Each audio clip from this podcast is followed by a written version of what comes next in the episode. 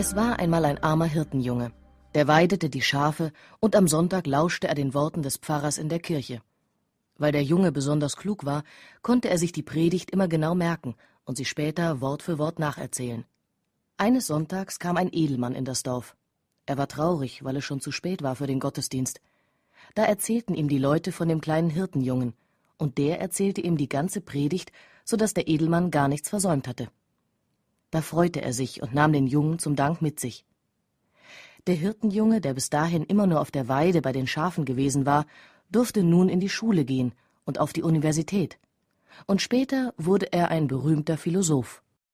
Es klingt wie ein romantisches Märchen, ist aber eine wahre Geschichte, nämlich die des deutschen Philosophen Johann Gottlieb Fichte. Er brachte es tatsächlich vom Hirtenjungen, der weder lesen noch schreiben konnte, zum berühmtesten Philosophen seiner Zeit – auf dem Höhepunkt seines Erfolges, gegen Ende des 18. Jahrhunderts, war Fichte angesehener als Immanuel Kant und sogar populärer als etwa Goethe oder Schiller. Aber erst später, als sein Stern schon wieder gesunken war, erkannte er seine eigentliche Bestimmung und die des Menschen überhaupt. Johann Gottlieb Fichte lebte in der Epoche der Romantik, war selbst aber kein Romantiker, sondern ein ausgesprochener Vernunftmensch. Er gilt als der Begründer des sogenannten deutschen Idealismus zu dessen führenden Vertretern auch die Philosophen Schelling und Hegel zählten. In Fortführung der Aufklärung setzte der deutsche Idealismus ganz auf Vernunft und Geist, und dies nicht nur als Instrument der Erkenntnis, sondern als beherrschendes Prinzip der Welt. Trotz dieser Fixierung auf die Vernunft und nicht auf das Gefühl war Fichte der philosophische Held vieler früher Romantiker. Friedrich Hölderlin, Novalis und die Gebrüder Schlegel etwa zählten zu seinen Hörern und Schülern. Einen Mann von solcher Tiefe und Energie des Geistes kenn ich sonst nicht, schrieb Hölderlin über Fichte. Und Friedrich Schlegel sprach Fichtes Philosophie schlichtweg eine ähnliche Bedeutung zu wie der Französischen Revolution.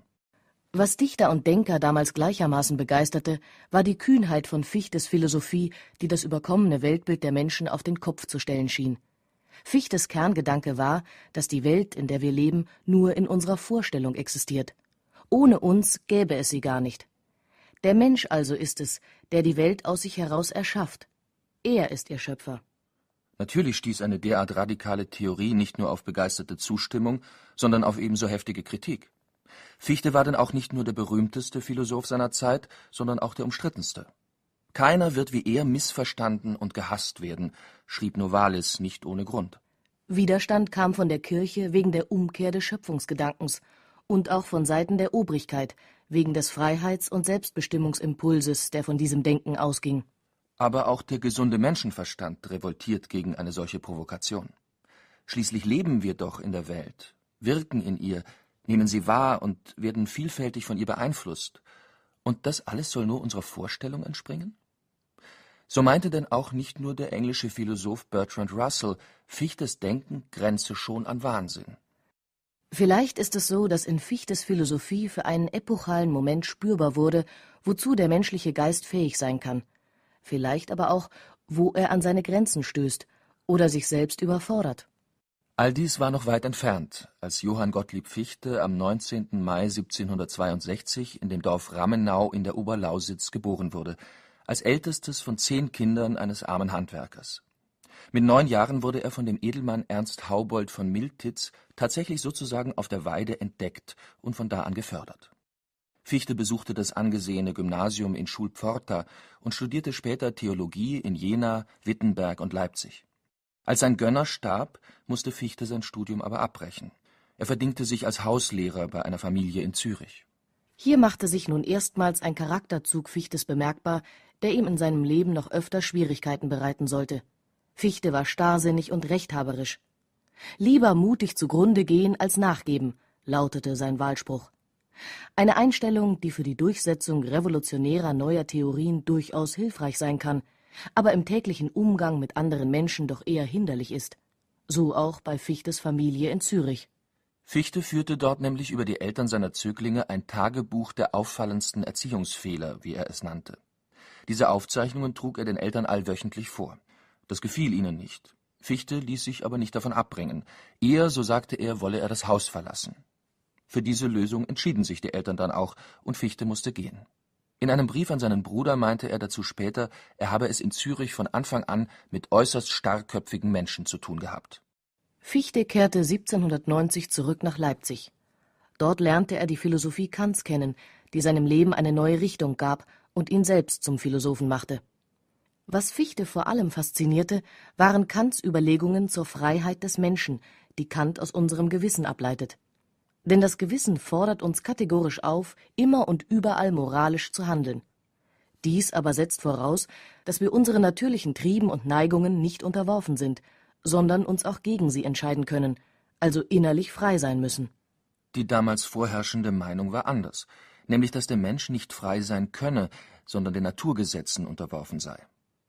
Fichte war dieser Meinung bis dahin gefolgt, aber widerwillig, weil dies seinen intuitiven, moralischen und religiösen Überzeugungen widersprach.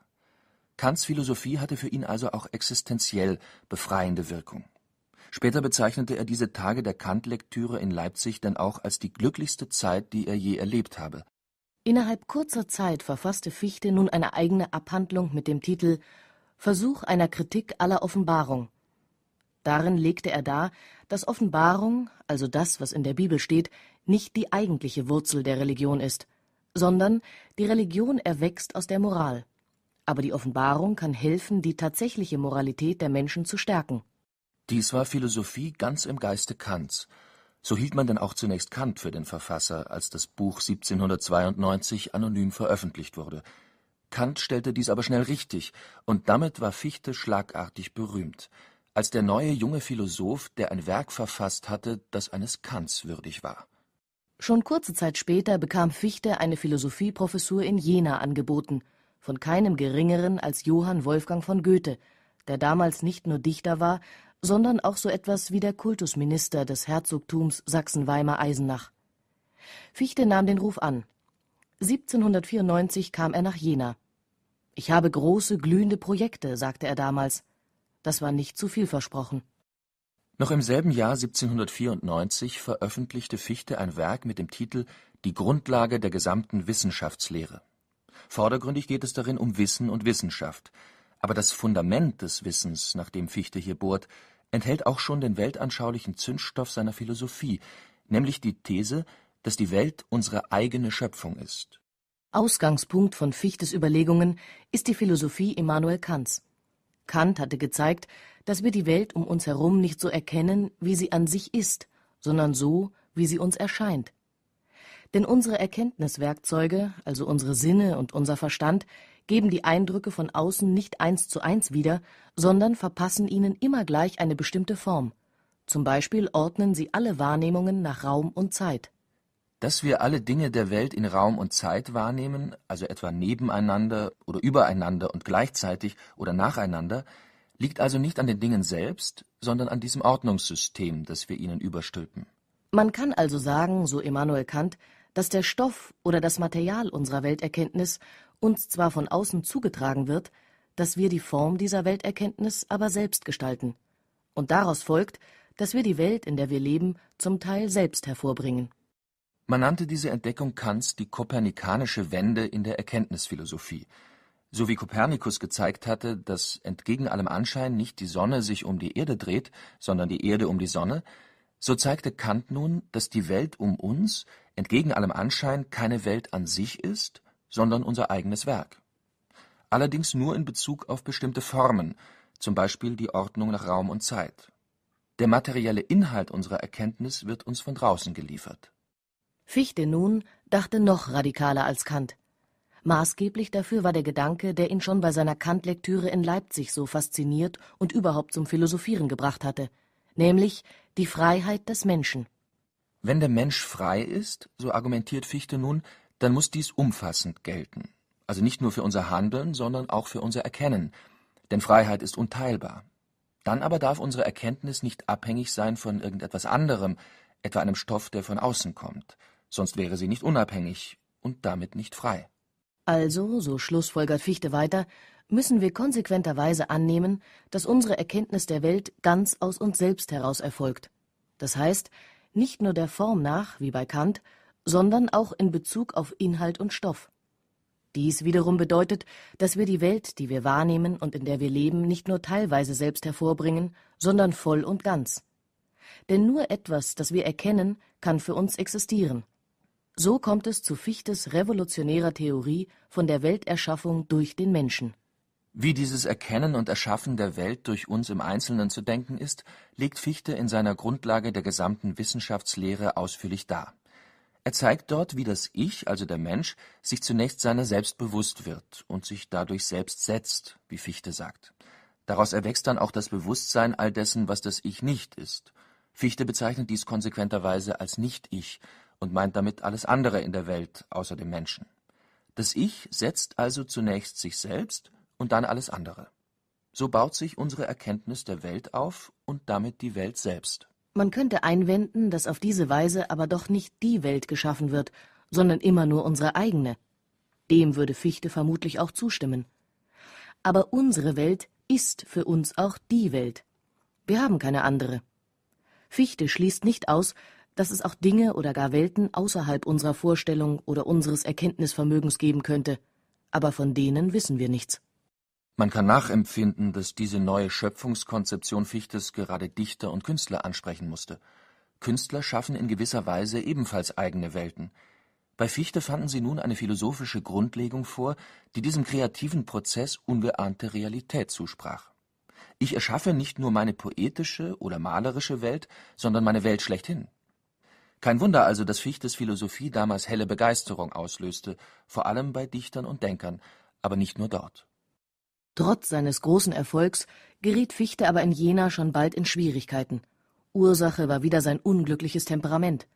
Sein ungeschicktes und ruppiges Verhalten brachte viele Studenten gegen ihn auf, auch diejenigen, die ihn anfänglich begeistert begrüßt hatten. Der Unmut wurde so stark, dass schließlich sogar die Fenster von Fichtes Haus eingeworfen wurden. Goethe, Fichtes Vorgesetzter, kommentierte diese Vorkommnisse mit feiner Ironie. In einem Brief an Fichte schrieb er Sie haben also das Ich in großer Verlegenheit gesehen. Und freilich ist es von den Nicht-Ichs, die man doch gesetzt hat, sehr unhöflich, durch die Scheiben zu fliegen. Es geht ihm aber wie dem Schöpfer und Erhalter aller Dinge, der, wie uns die Theologen sagen, auch mit seinen Kreaturen nicht fertig werden kann. Gravierender war der Vorwurf der Gottesleugnung, der gegen Fichte erhoben wurde. Aber auch dieser sogenannte Atheismusstreit hätte vermutlich gütlich beigelegt werden können, wenn Fichte nicht so halsstarrig gewesen wäre. So führte sein Wahlspruch „Lieber mutig zugrunde gehen als nachgeben“ wieder einmal zur Entlassung. Im Jahre 1799 musste Fichte seinen Lehrstuhl in Jena aufgeben. Damit begann auch sein philosophischer Stern zu sinken. Fichte ging nach Berlin. 1808 erregten seine Reden an die deutsche Nation nochmals Aufsehen. Darin forderte er das deutsche Volk zu sittlicher Erneuerung und indirekt zum Widerstand gegen Napoleon auf unter den Augen und Ohren der französischen Besatzer. Aber seine Gedanken erzielten nicht mehr die Wirkung wie in den frühen Jahren in Jena. Als 1813 der Befreiungskrieg gegen Napoleon begann, meldete sich Fichte freiwillig zum Militärdienst. Er wurde aber nicht genommen. Seine Frau Johanna hingegen, die er 1793 geheiratet hatte, kam als Lazaretthelferin zum Einsatz. Bei dieser Tätigkeit zog sie sich eine schwere Infektion zu, mit der sie auch ihren Mann ansteckte. Vermutlich handelte es sich um Typhus. Fichtes Frau wurde wieder gesund, er selbst nicht. Am 29. Januar 1814 starb Johann Gottlieb Fichte im Alter von nur 51 Jahren in Berlin. In den Jahren nach dem unfreiwilligen Abschied aus Jena war Fichte ein anderer geworden. Der Bruch in seiner Karriere, an dem er, wie er nun einsah, auch selbst Mitschuld hatte, zeigte Auswirkungen auch auf Fichtes Innenleben. Der bisher beinharte Rationalist achtete nun auch auf so etwas wie die Bewegung des Herzens und die Herzensstimmung, wie er in einem Brief an seine Frau schrieb. Auch sein philosophisches Interesse erhielt einen neuen Akzent. Damit bewahrheitete sich sein wahrscheinlich berühmtester Ausspruch auch an ihm selbst. Fichte hatte 1797 geschrieben: Was für eine Philosophie man wählt, hängt davon ab, was man für ein Mensch ist. Denn ein philosophisches System ist nicht ein toter Hausrat, den man ablegen oder annehmen könnte, wie es uns beliebte, sondern es ist beseelt durch die Seele des Menschen, der es hat. Fichte hatte sich menschlich verändert, und dies zeigte sich auch in seiner Philosophie. Es ging ihm nun nicht mehr in erster Linie um Wissen und Wissenschaft, sondern um Moral und Religion. Im Grunde stellte Fichte die Sinnfrage Wozu sind wir eigentlich da? Fichtes Wandlung kommt vor allem in seiner Schrift Die Bestimmung des Menschen zum Ausdruck, die im Jahr 1800 veröffentlicht wurde Darin wendet er sich nicht an andere Philosophen oder Wissenschaftler, sondern an alle Menschen überhaupt. Das Buch ist denn auch keine wissenschaftliche Abhandlung mehr, sondern eher eine schwärmerische Meditation. Fichte steht nach wie vor auf dem Boden seiner Wissenschaftslehre. Aber das reicht ihm nicht mehr. Er spürt das Erfordernis, seine bisherigen Auffassungen zu ergänzen, durch andere Gedanken und auch durch Gefühle. So trägt denn das dritte Kapitel der Bestimmung des Menschen bezeichnenderweise den Titel Glaube. Fichte schreibt dort Ich verlange etwas außer der bloßen Vorstellung Liegendes, das da ist und war und sein wird, wenn auch die Vorstellung nicht wäre, und welchem die Vorstellung lediglich zusieht, ohne es hervorzubringen. Meine Vorstellungen sollen etwas bedeuten. Wenn meinem Wissen nichts außer dem Wissen entspricht, so finde ich mich um mein ganzes Leben betrogen. Fichte ergeht es nun also genauso wie vielen anderen Menschen, die mit seinen idealistischen Überlegungen aus der Wissenschaftslehre konfrontiert werden. Auch wenn sie Fichtes Gedankengang folgen, wünschen sie sich eigentlich, dass es doch auch etwas geben möge, das unabhängig von unserem Wissen ist und nicht sozusagen bloß von uns selbst durch unser Erkennen hervorgebracht wird. Fichte wird denn auch fündig, und zwar im Hineinhorchen in sich selbst.